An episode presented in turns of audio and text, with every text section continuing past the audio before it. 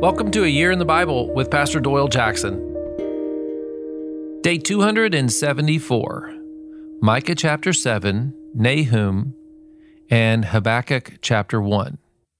God's mercy has no end, or does it? Day 274. It's hard to see God's mercy when you've rejected God. When you live your life every day as though God does not exist, any mention of his name is offensive. That's why it's hard for some to see a prophet or a servant of God warning you as judgmental. They automatically assume that you're speaking down to them. We see this when someone asks, Are you really going to go eat another donut, Doyle? Hmm. See, I used to eat a dozen by myself in college, no problem.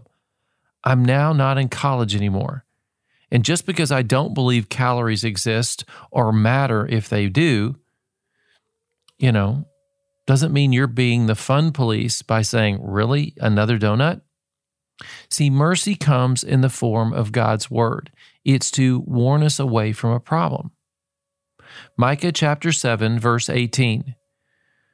Who is a God like you, who pardons sin and forgives the transgression of the remnant of his inheritance? You do not stay angry forever, but delight to show mercy. See, Micah points out their sin, but he then also invites them to know that God has mercy. Did they all accept? No. But God's mercy was still extended. This is why you and I can shine the light on the sins of our generation and invite them to repent. We're inviting them to receive God's mercy and grace. He will heal their wounds and bind up their broken hearts. The lies and the evil have exacted on their souls. But we have to invite them to that healing, to that power.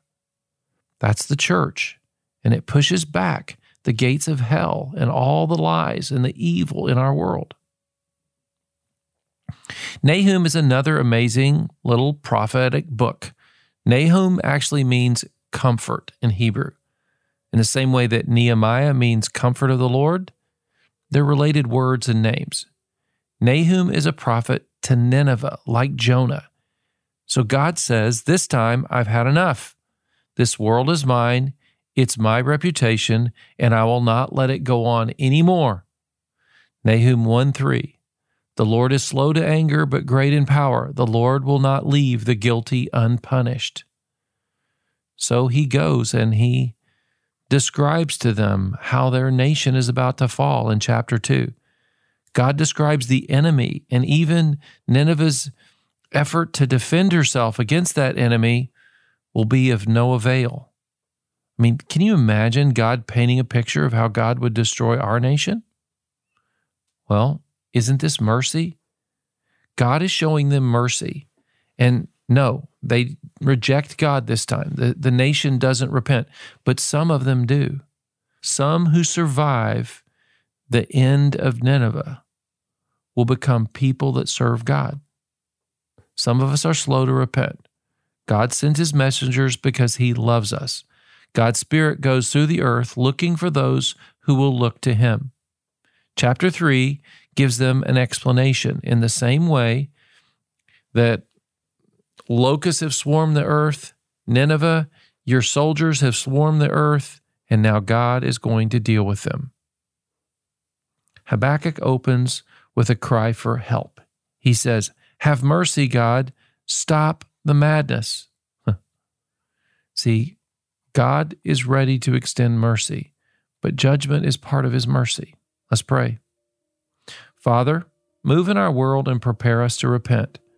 Do something in your Son's name, Jesus, we pray. Amen.